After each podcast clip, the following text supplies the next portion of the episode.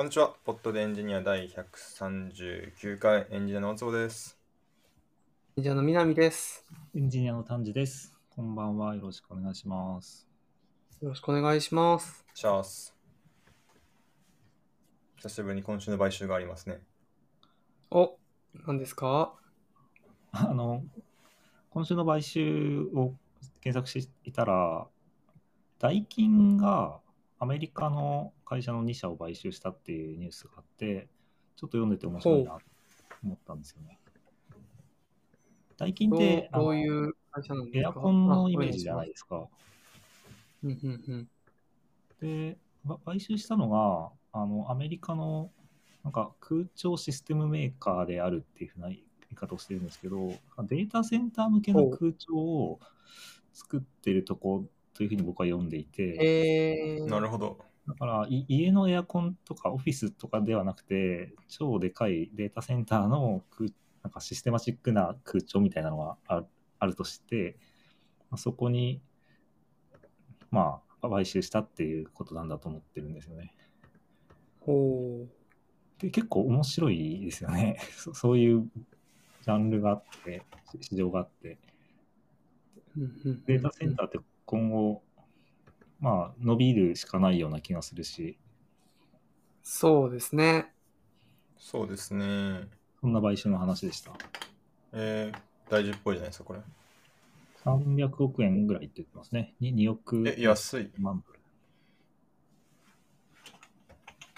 なんかデータセンターってその結構やっぱランニングコストかかるんで電気代節約したり、まああるいはどれだけ節約頑張ってるかみたいなこと確か昔あの Google を支える技術とかでも書いてたような気がするんですけど、そういう方向のことを考えつつ一方でなんか機械学習とか流行っちゃって結局電力使ってでもなんか賢いもの作れるならまあいいみたいな方向にも進んでる気がしてて、そうするとやっぱこういう空調とか大事になって、まあ現代も大事だし、需要はなんかずっと高そうですよね。代金は利益が300億円とか出てるので、全然簡単に買える感じなんですかね、多分。そうなんですね。僕今、ウィキペディア見てると、空調業界だと、なんか世界1位に2010年からなったみたいなことが書いてありえま、す。代金がですか？代金がですね。そうなんだ。そんなに偉かったんだ。みたいですね。そうなんですよ。なんか、家のエアコンみたいなイメージで言うけど、そうじゃない方に進む、まあ、そういうじゃない方向にも進んでるんだなと思って。うん。なんかはい、そういう意味だと、NVIDIA とか GPU とかも今後 AI で、なんというか、ここれから下がることはないって感じがしますよね。そうですね。まあなんか AI に関しては、なんか GPU とか作って、GPU よりもさらに効率よくやっていくぞみたいなことも言ったりしてたイメージですけど、ねなんだかんだで GPU 結局今もすごい使われてるなとは思いますね。代金ってもともと会社名、雑金だったんでしょうと思ったら、それはダスキンでした。どういうこと？ダスキンはもともと会社名が増株式会社雑金になりかけてたけど、なんかいろんな人の反対にあり、あい、やめたっていう、そんな。そうなんですね。そうそれを知っての発言ですね、今の。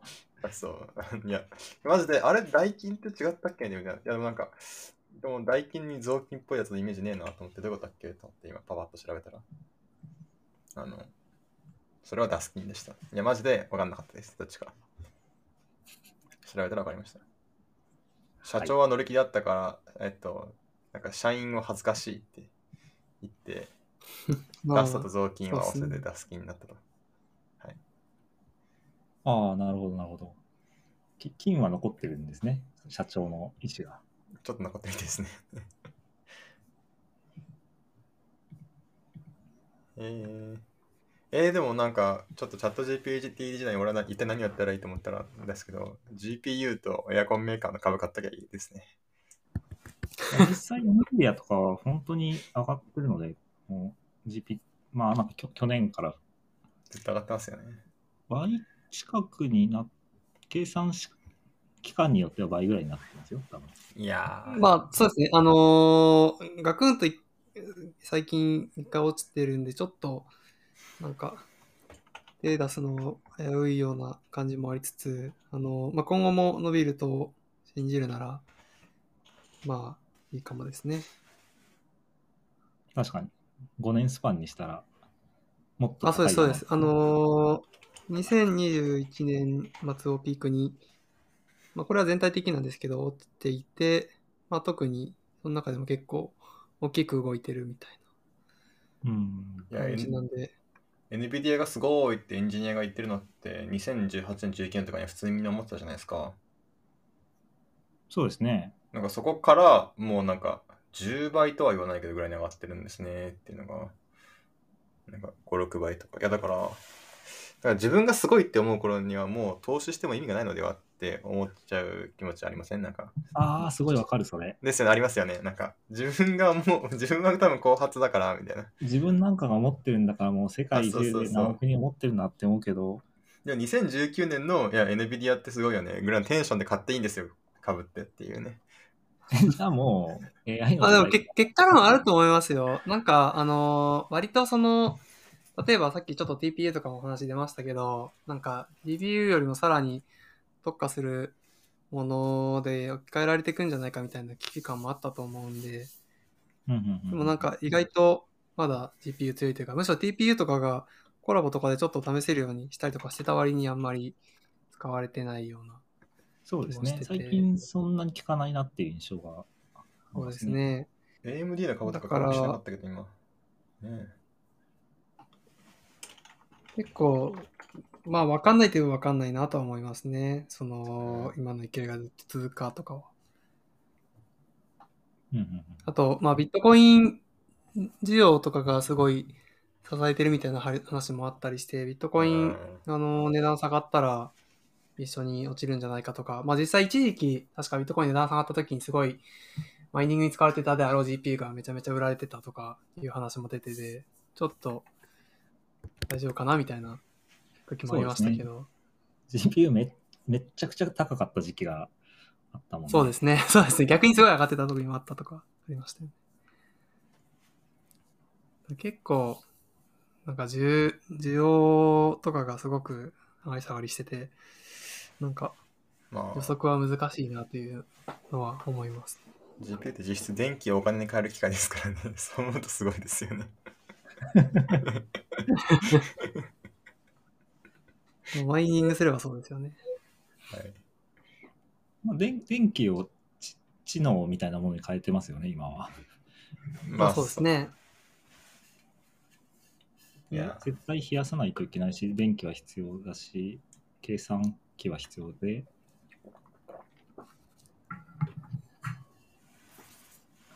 うんまああとシリコンとかを掘り出す会社とかレアアース掘り出す会社とかそういうなんですかね。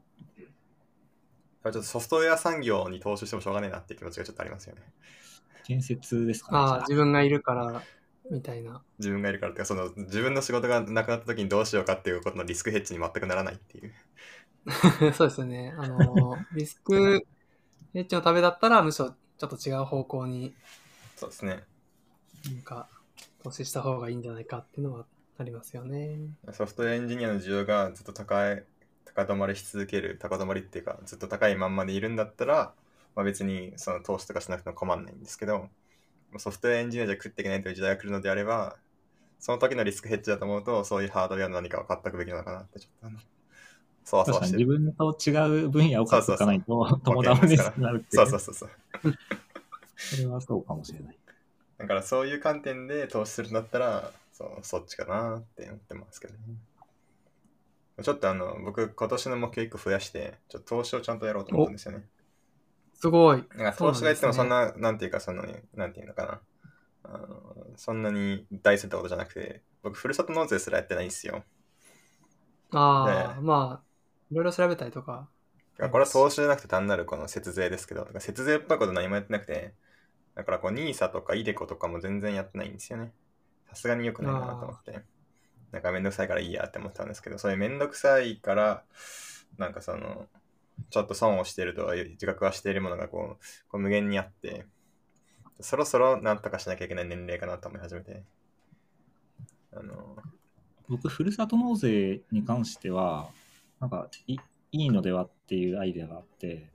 あの親に、ここからこの限度額で何でもいいよって言って、使っていいよという親孝行をするという。えあつないいじゃないですか。あ、親に選んでもらったことですか？親に選んでもらって親に使ってもらう。ちょっと尺だな。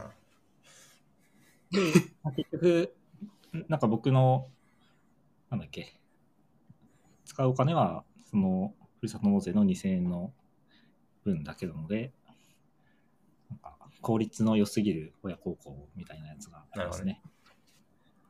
いいじゃないですか。考えておきます。まあ、というわけで、投資もちょっとやってみないとなという。え、ところで、はい。え、75ハ75ハードシングスはあ、続いてるんですか？確かに。えー、じゃあちゃんと続いております。おー、前回すごい。聞いた人しかわからないけれど。そう。まあ、75ハードという毎日いろんなタスクを、あの、い毎日指定されたハードなタスクをやるというチャレンジをやっております。今日は、えっと、何日目だろう僕あの iPhone を開いたら、今何日目が出るんですよ。今ですね、10日目らしいですす。ごい。10日間も続いてるんですか？10日間続けましたよ。すごい。確か水をなんかおふお風呂一杯分ぐらい飲むっていうお風お風呂お風呂5杯分ぐらいですかね。ああ、それ10日も続けてるんですね。死ぬわ。水は4リットルですね。いや、でも本当すごいわ、それリットル。も多いですけどね。でも僕、リットルも分かんなくなっちゃって、あのこのアプリが、あの、またもともとこのチャレンジ、あの、1ガロン飲めって書いてあるんですよ。で、1ガロンって128オンスなんですよね。で、オンスもなんか 29.57ml とかよく分かんないんですけど、この際ちょっとオンスに慣れてみようと思って、このオンスで僕は測ってるんですよ。今、あの、今、今日ここまでで114.9オンス飲んでるんですけど、ぶっちゃけこれがどれくらいかわかんないけど、これが128になれば勝ちなんで、まあ、じゃあそれでいいですっていう感じで生きてる。はい。面白いですね。128。これはやっぱり、もなんか音楽が流れ始めた。素敵な音楽が。なんか、喋ってる間に Apple Watch が、なんか、なんか、呼んだっシリて。シシリがあれしました。でしかもノイズキャンセリングイヤホンだったからパッと気づかなかった。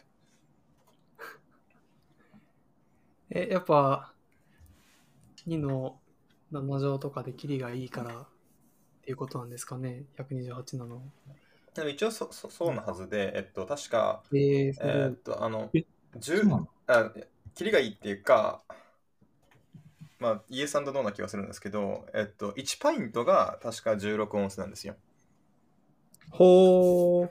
で、8オンス、あ、8パイントで1ガロンみたいな。逆だったかもしれないですけど、おーなんかそんな感じで、なんでその2のべき乗っぽいものが2回重なってるからという意味では、まあ、ある意味そう。じゃあでも、へーなぜ8と面白いですね16なのかっていうのは、それはちょっとわかんないですって感じなんですけど。確かに。あーじゅ16の単位の、なんていうか、単位系があるんですね。そうなんですよ。インチとのことじゃないですよ。インチって、えーっ人間が作った自然なものって10 10か12ぐらいなのかなって思ってました。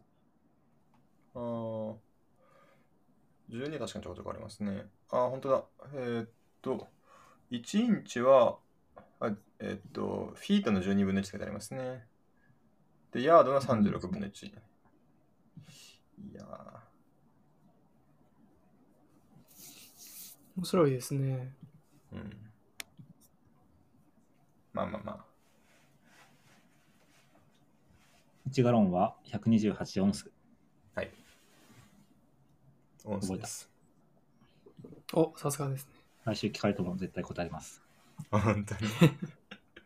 さすがはい。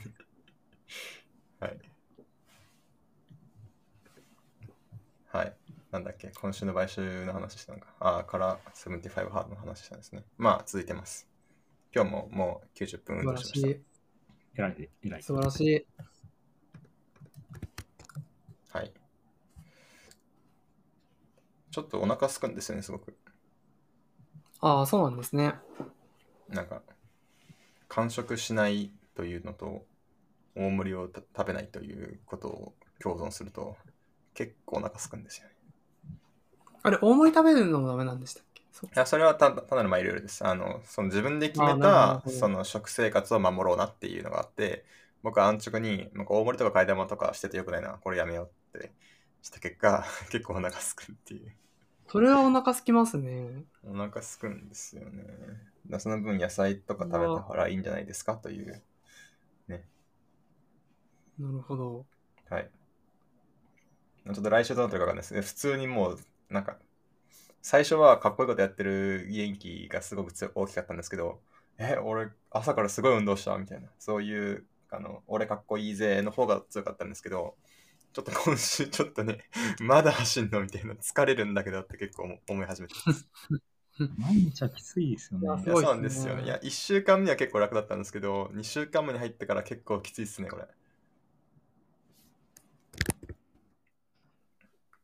いやあとそのノンアルノンアルコールってのもちょっときつくて、この飲み会がある時にも俺だけ飲まないということになるので、まあ、そうですね。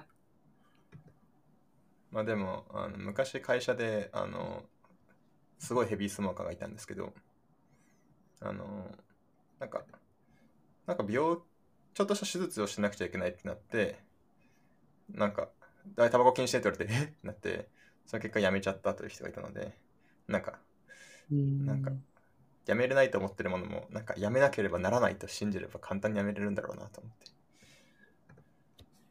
ちょっとチャレンジしようと思います。はい。うんうん。75ハードでした。いや、いいっすね。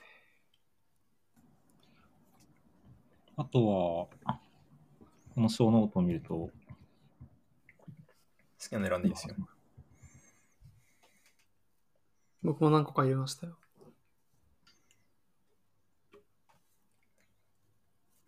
丹治さんのセンス。あ、じゃあ、えっと、僕が一番気になったのは、このオープンソースのチャット AI であるチャット RWKV を試してみた。これなんて読むんですか？これ僕も読み方わからなくて、あのなんかハテナブックマークでこれを紹介してる記事を見つけて、でちょっと気になったので動かしてみたってやつです。で、その記事の中だと、ルアクフと呼ぶって書いてあるんですけど、僕もよくわからないなと思っています。で、まあこれは何かというと、えっと、まあ、僕 RWKV って呼ぶんですけど、RWKV っていうなんか言語モデルを、あのー作って公開してる、まあ、GitHub とか、あのー、Hugging Face とかのページがあって、で、さらにそれをちょっとチャットっぽく使える、あのーま、チャット RWKV っていうのが、まあ、あって、で、あのーご家庭の GPU でも動かせるっていうふうに、あのー聞いたので、ちょっと試してみたってやつですね。であのーあ、そうですね、動きました、動きました。と、まあ、背景としては、その、何回か前の放送で、その、PC を新しく買ったっていう話と、あの、そこで GP がくっついてきたから、まあ、ちょっとそれの有効な使い道を探してるって話があったと思うんですけど、あ、メメモそう書き換えてる話ですねはい、ちょうど見つけたんで、あの、動かして見てました。で、えっと、なんか、そのパラメータ数がいくつか、あの存在していて、そのうちの 14B って書いてあるんで、多分これ14ビリオンってことかなと思うんですけど、のパラメータのモデルっていうのがあって、で、なんかそのモデル自体は 25GB とか確かあるんですけど、なんかストリームモードっていうので動かすと VRAM はそんなに使わずに動かせて、で、実際、あの僕の今持ってる GPU っていうのが VRAM 大体 12GB とかなんですけど、それでも全然動くっていう。この記事とか、ブログ、ブログというか GitHub か、のページとかだと、なんか 3GB くらいでも動くよみたいなことが書いてあるっていうので、で、あの、チャット形式で会話ができて、あの、まあ、本当チャット GPT っぽく、使える、なんか聞いたら答えてくれてみたいなやつ。で、あと小説書いてとか言ったらちょっと書いてくれたりとか、うんするってものになってました。これチャット GPT 相当どれぐらい頭いいんですか？これどれぐらい頭いいんですか？あ、でも、なんかまず、日本語と、日本語じゃない、えっと、英語と中国語しか今サポートしてなくて、だからそもそもあの、チャット GPT みたいに、あの、なん、なんの言語でも、まあ、何の言語でもじゃないか。まあ、かなりの、いろんな言語でもいけるみたいなものではなくて、で、かつ、まあ、英語で書いて、あのレスポンス見てるんですけど、正直僕がそんなに面白い文章思いつかなかったんで、サンプルにあるものをちょっと聞いたりとか、自分で少しあの、パッと思いついたインターネットって何とかそんなの聞いてただけなので、そこだと別になんか、うん、あんまりクオリティについては何とも言えない。別に悪いとも思わないけど、これが、そうですね、なんか、どんぐらい精度に差があるみたいなことは、なんかあんまり定量的には言えないなって感じでした。まあじゃあその、やっぱ自分のラップトップでも動くから、やっぱチャット GPT に比べるとすっごいレベルが違うわというの印象を受けるわけではないっていう感じですかね。そうですね。あの、なんかすごくぜ全然変な返答って感じでもなかったですね。これすごいのって、あアパッチに、アパッチ2.0ライセンスで公開してるんですよね。あの、ソースコードまで。おそうなんですね。あ、確かに。そう書いてますね。だから、もう本当にフリーで出しちゃったって感じで、しかもひ自分のパソコンで動くから、なんか、チャット GPT 出て半年くらいで、ごご家庭で動くようになっちゃったって感じですよね。そうですね。なんか体感としてはそんな感じですね。まあまあ、全く同じではないけど、まあ、結構まあ、コンペティティブな性能だって言われてるし、いやすええ偉いというか、すごいというか。いや、面白いですよね。これはあと一応なんかそそのの、チャッあ、どうぞどうぞ、すいません。トレイン用のデータとかが公開されてるわけじゃないんですかこれは？えっと、ルなんかいろいろ GitHub ページ見ると書いてあるんで、どうトレーニングしたとかも多分書いてあると思うんですけど、僕全然ちゃんと読んでないんで、あの、僕はよくわかんないです。く谷さんの方が詳しいかもしれない。いや、僕もそこはわかんないですね。でも、だから、トレーニングデータが権利があるものだったらまずいんじゃないのっていうのはちょっとありますよね。確かに。そうとか、それもあるし、なんか、そこが公開されてるようにパッと見えなかったから、だその学習コードとかも含まれてるってことなんですか？それともモデルがポンってやってそれを使うコードがオープンソースなんですかね？それで僕の理解では、モデルがまずポンって置かれている GitHub レポジトリが1個あって、で、かつそれを利用するような GitHub レポジトリっていうのもなんか、多分いろんな人が作ってていっぱいあって、その中の一つにそのチャット RWKV っていうのが、ああ、はいなるほど。みたいな感じですね。な なんて読むんだっけ？あ ?RWKV。僕は RWKV って呼んでますけど、なんかルクは、あルは工夫ルワクフ みたいな、発音だという、ルワクフ LM っていうのがトレーニングコード。あ、そうですね、そうですね。それが、そうです、モデルを、あのー公開しているレポジトリです。なるほど。コードがありますね。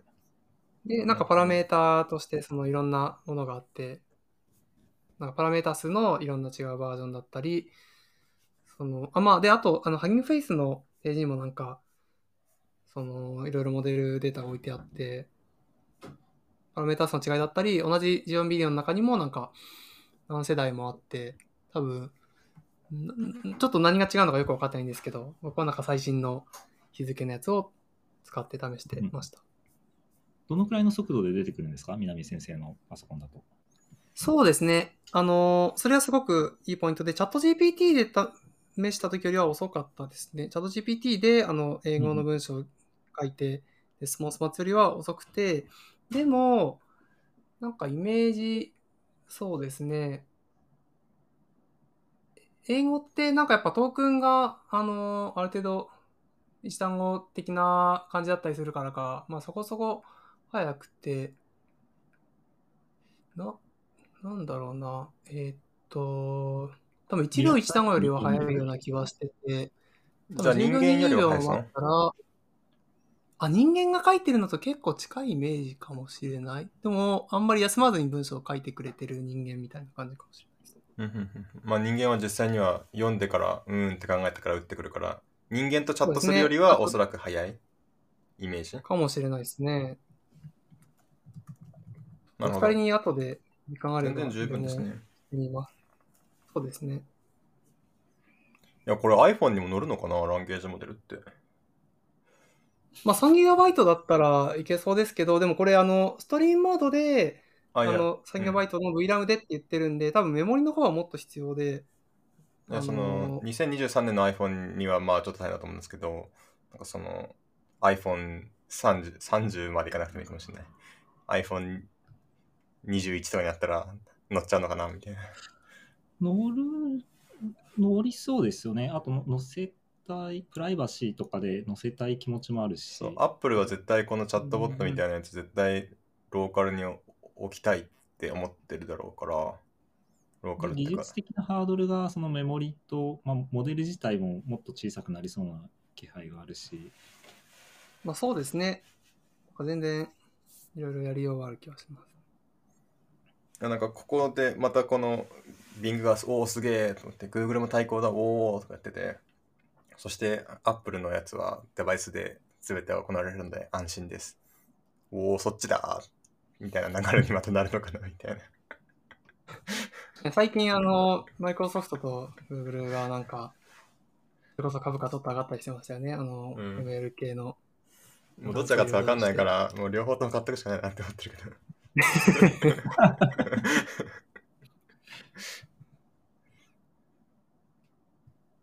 いや、でもなんか、む昔の SF、昔というか SF とかで、すべてのコンピューターと自然言語で流暢に話せるみたいな未来、うん全部にチャット GPT みたいなものの、すごいもっと進化したやつが乗乗ったら、全然いけちゃいますよね。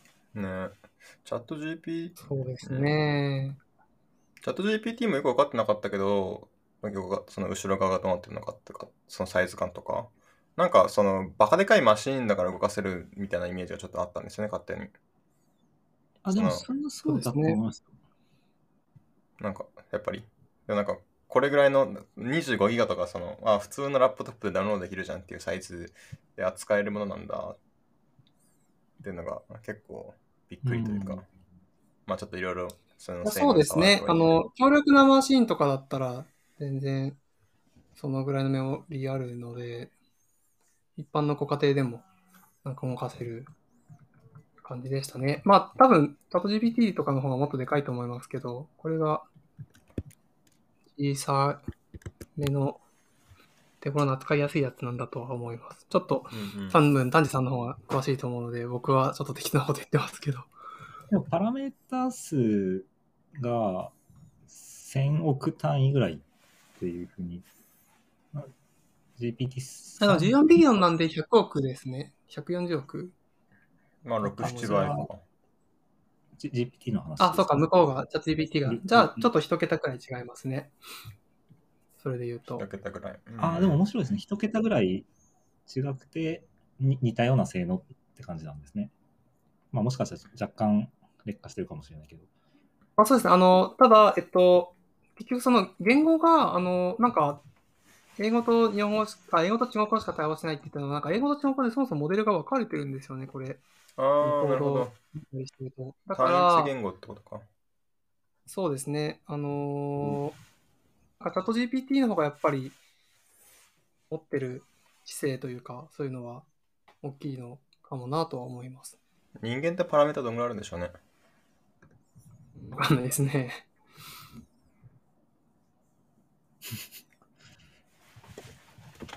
ニューロンの数を近似していいのかな？DNA は測れますよね。ああ、そうですね。え人間の脳にはニューロンが100億から1000億ほどあると言われている。え、大体一緒じゃんじゃあ。ちょっとニューロンとパラメータを一対一で対応させていいのか何も分からずに言ってるけど。ちなんみに DNA は 1GB ぐらいだそうですよ。すごい話ですね。え、1ギガしかないんだ。シギュガーの設計図によって作られた我々のなんか肉体が何何十年かして学習した結果、さっきの大坪君の、あれ ?100 億、1000億くらいのニューロンでしたっけ？うん、100億、1000億。マジか。いやー、宗教作るしかないですね、もうやっぱ。宗教なんですか？そうなんですかえでもさ、その人間相手の宗教はできると思うんですけど、AI 相手の宗教作ったら結構強くないですか？どういう、どういうこと？だからいろんな AI が、いやちょっとそういう考え方は良くないみたいな同じことを思うんですよ。それ作れ、それ強いな、それ。いやー、学習データにいろいろ混ぜ込んどくっていうやり方で作れそう。うんとか、その特定の考え方を持ってる AI の方がより使われるようなその構造を作るとかもありますよね。ああ、そそっち側か。はいはい、そっちも、はい、全然あると思ってて、あのーそうですね。まあ、一回学習データにいろいろ入っちゃったら難しいのかもしれないけど、まあ、絶対にね、人間もその幼少期に布教する方が楽ですからね。後から回収するより。そうですね。AI 洗脳。いや、AI にも宗教の概念出てできるんじゃないかな。なんイメージできないけど、知らんけど。でもまあ間違ったことを覚えさせるとか、なんか、逆にバイアスのある内容を学んでしまっているから、それを、なんか、それが問題視されるとかなんかありましたよね。うんうんうん。てか暗黙的にそのなんか人間の倫理観というのを教え込む必要があるんだろうなと思うんですよね。でもそれは学習データか。そうですね。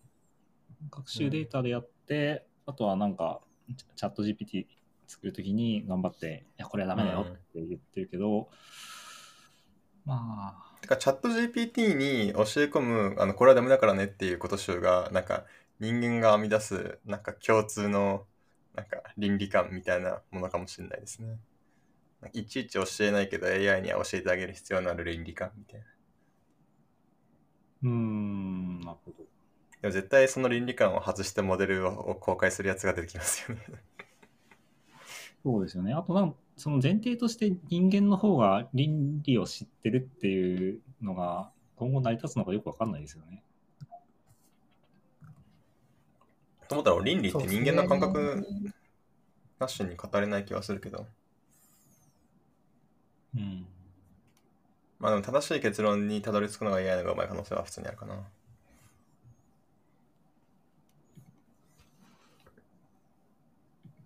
うん。まあ何でも AI にやってもらおう。なんか僕今もう AI の波に乗る元気がなくて、いやー、わかる。すごいわかる。結論が出てから起こしてくれって思ってる。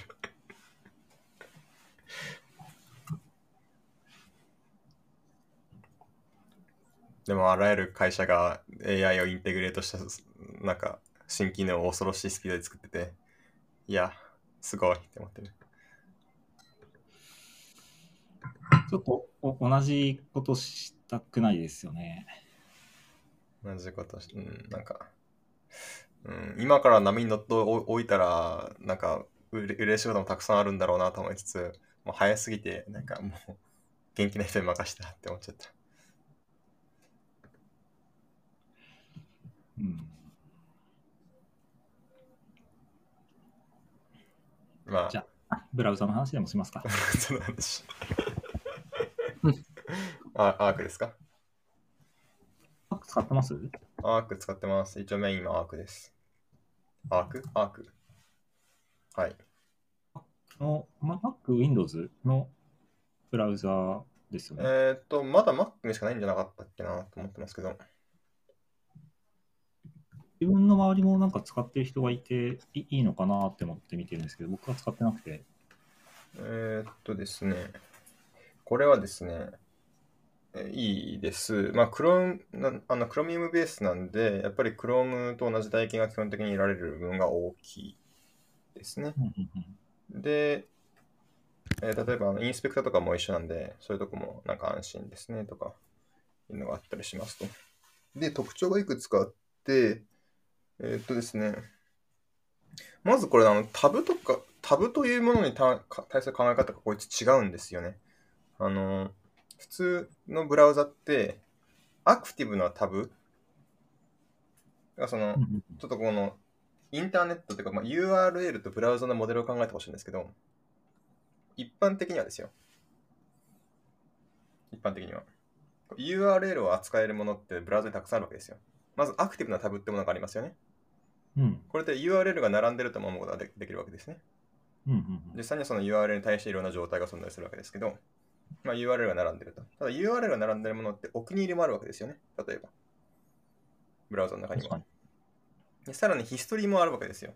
履歴もありますね。そうそうそう。まあ、ざっくりお気に入り、アクティブなタブ、えーっと、ヒストリー、まあ、こんなところに URL が全部並んでるんですけれども、これを全く別のものとして扱ってるわけですね。一般的なブラウザーというのは。で、このアークはちょっと違うんですよ。これを全部まとめて一緒に扱うんですね。アクティブなタブとお気に入りとヒストリーが全部同じ概念、同じようなものなんですよ。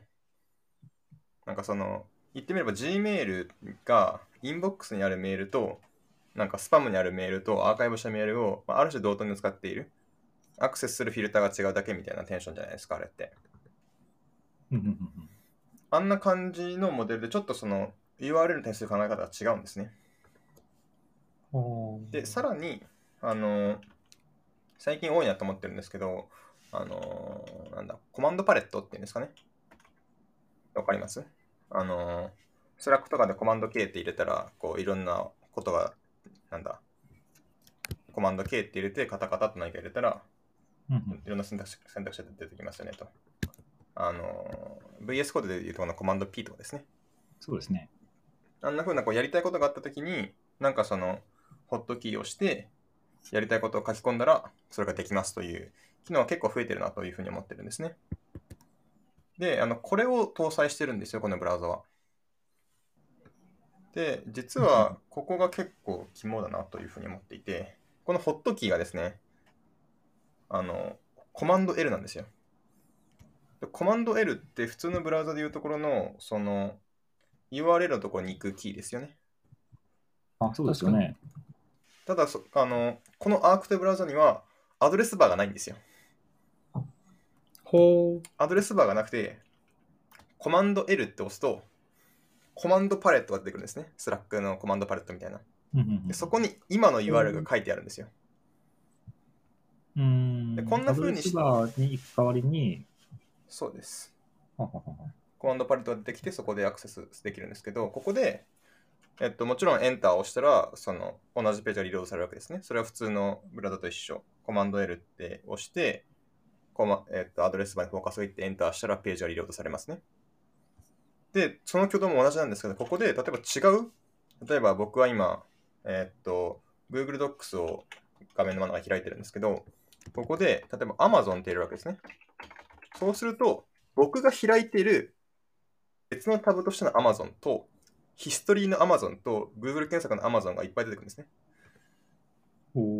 そうすると、ヒストリーのものを選んでもいいし、えーっと、別、開いてる別のタブのやつを開いてもいいし、単純に Google 検索してもいい。どれでもいいですよ。っていう風な考え方になってますと。うーん今も Chrome でアドレスバーで Amazon って打つと、履歴からもサジェスションしてくれるし、まあ検索したいんですかっていうのもあるし、タブってあります？あ、スイッチとタブはたまにありますね。出てきますね。ああの、Google Chrome のアドレスバーに Amazon って入れた。うんうんうんでそこで、なんていうんですかね、なんか出てくるものって、なんか、ああの覚えてくれてるやつってずっと使ってたら、その昔使ったやつってなんかもう表示されなくなるじゃないですか、なんか。そうなな何らかのそうですねクライテリアで消えていく感じですよね。で、それがちょっとまだ使い始めたばっかりでわかんないんですけど、なんかすごく、この履歴に行ったやつは全部出してくれてる雰囲気を感じるんですよね、こいつ。うんへえ。そうなんですよ。だから僕はあの Amazon.jp って言って、例えば、ドメインって入れたら、ドメイン駆動設計のページがボーンと出てきて、あ、そうだった、そうだったっつって、それを調べようとしてたわ、みたいな。なんかわーっと全部出てくるんですね。みたいな感じで、その、いなんで、一回検索したものっていうのが簡単に掘り起こせる、みたいな感じになってますね。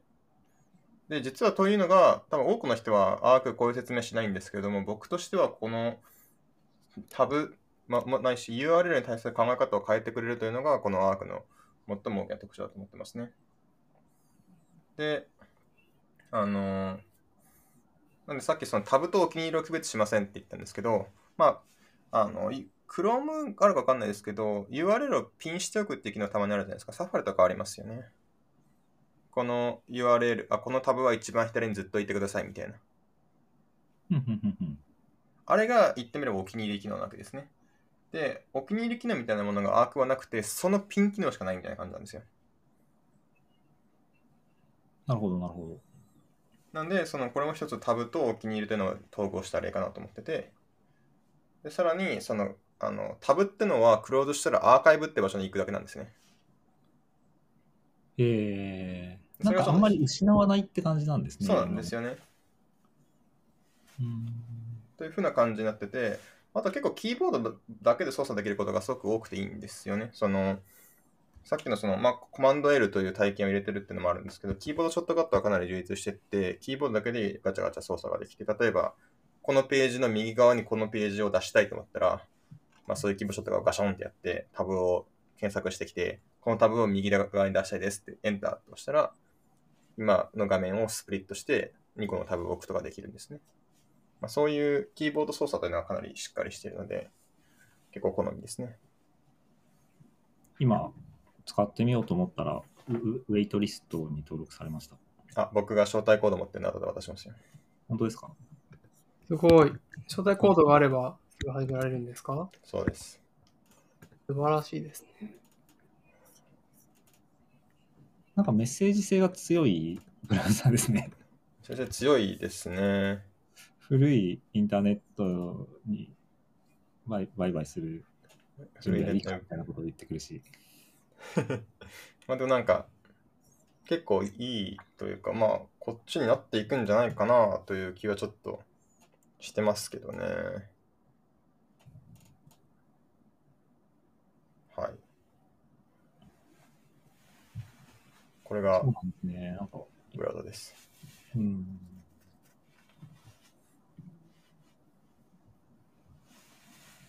そうなっていきます、きっと。知らんけど。アークでした。はい。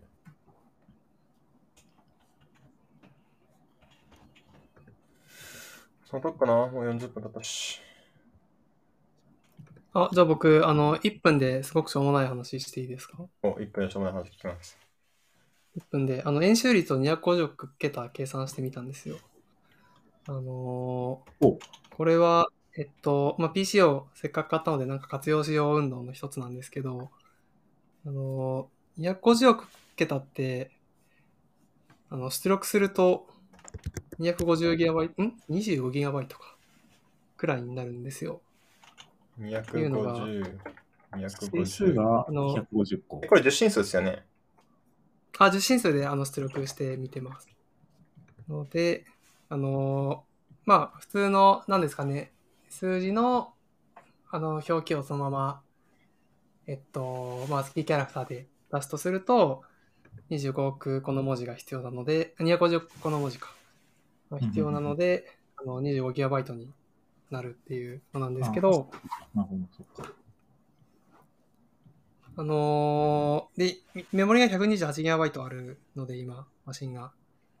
なんか、それで、おメモリで計算できるギリギリのサイズがこのくらいで、おー確か計算中のあのフリーとかでメモリ使用量を見ると 114GB とかになってて、あのーかなり有効に活用できてるなっていう気持ちを味わえたので、え、これどんぐらいかかりました？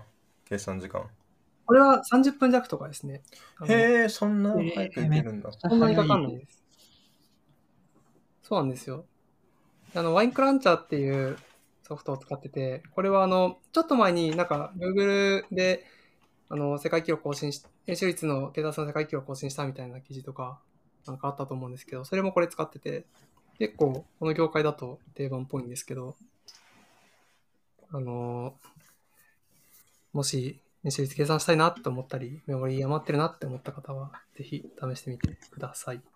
という今見たらお話でした。100トリリオンデジッツつまりこれ要するにに南さんは25ビリオン桁だから25ギガってことですよね。そうです、25ビリオンです。そうです100トリリオンって100テラってことですか？そうですね。まあちょっともう少し賢い保存の仕方してるかもしれないけど、でもまあ言うて2進数で保存する以上のことはできない気がするので。そうですね。あの、なんか、そう、ちょっと編集率計算について少し調べたら、結構やっぱり最終的にサイズとかがボトルネックになったり、その、でかいからストレージに基本保存しながらやることになったりで、なんかその辺が大変そうな印象は持ちました。えなので30分で250億個計算できるんだ。なんか全然スケそうなんですよ。スケール感がよくわからないですね。そうなんですよね。それって GPU とか使うんですか？いや、全然あの CPU オンリーです。えー、まああんまり並列化できるとこなさそうな気がしますよね、シェルス計算。そうです。ね。僕もアルゴリズムとか全然 分かってないですけど、なんか多項式計算とかで頑張るらしくて、で、まあ基本的にそうですね、あのー多分 GPU とかは結構難しいんじゃないですかね、利用するの。なん確か、コアが強い CPU をいっぱい使ってやる、なんかインテルジオンみたいなのが出てきますね、リストには。そうですね、大体バス増やしたり、メモリを増やしたりして頑張ってるみたいです。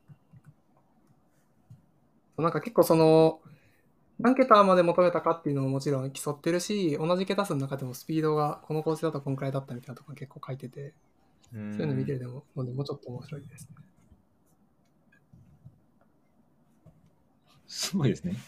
158 days とかありますね。 days。よね。 Compute time。それ結果が正しく、ベ verify 12.6 hours って書いてあるんですけど、これって結果が正しかったかの検証に12時間かかってるってこ どうやって verify するんだそうそうだと思います。どうやって verify するのか。そうですね。僕も全く詳しく知らないですが、まあなんか手法があるんですね。なんかと、昔、なんかなん、テレビで見たのは、なんか複数のアルゴリズムで計算して、一致度を確かめるみたいなことをやるって聞いたことはありますけど、でもこの種のコンテストっぽいところで、コンピュータの時間よよりもはるかに短い時間で verify してるのはどうやってるんだろう？まあわかんないですね。わかんないですね。ちなみに時間の感覚で言うと、あの、500 million、えっと、5億だと、500 million って5億ですよね。あの、20秒くらいで計算できたんで、マジ？それぐらいだったら僕も結構、こ M1 のぐらいだでったらも頑張れそう。ね。なんか割とサクサクできるみたいですよ。あ、でもこれなんか Mac だと今動かなくて、なんか Linux か Windows じゃないとバイクランチャーは公式にえサポートしてないみたいです。これって、気が向いたら。この Y クランチャーって、パイの計算じゃなくて、いいろんな無理数をいろんなずっあ、そうですねと桁まで。なんかいろいろサポートしてるっぽいです。い E の値とか、ログ2の値とかそうですね、そうですね、そうですね、そうですね。あー面白い。え、フィーチャーズを見ろってこと？えっと、なんかレコーズセット by Y クランチャーっていうテーブルがあって、それを見ていると、なんか求めているコンスタントが π なのか、あ、本当だ。と2なのか、2なのかとかだからがあって、ゴ、ゴールデンレシオ、だから黄金率の2、全然わからないに、めちゃめちゃ桁数を計算してる人がいるんですね。そうですね。え、レムニスケートって何？レムニスケートって何ですかね、これ。知らスケート。コンスタント。普通に日本語だったら知ってるとかじゃなかったわ。普通に知らないやつだった。ウィキペディアにはありますね、レムニスケート。えー、なんか曲線なんだ。へーえー、でもテイスト、何を求めたんだじゃあ、これの。これの曲率？うん、ちょっと、今日はもう脳みそを使う元気がないので、へーってだけ言って終わっておきます。あと、水を3リットル飲まないといけないから、頑張っていや、僕、今日ね、あと8オンスでいいんですよ、僕。わかんない。わかんないですね。まあだ、だいたい 240ml ですかね。あ全然いけるじゃん。あとコップ1杯で勝ちなんで、もう余裕です。そうか、128分の8なんですね。そうです、そうです。なんか、はい。はい。というわけで、こんなもんですかね。はい。というわけで、はい。チャット GPT139 でした。ありがとうございました。ありがとうございました。ありがとうございました。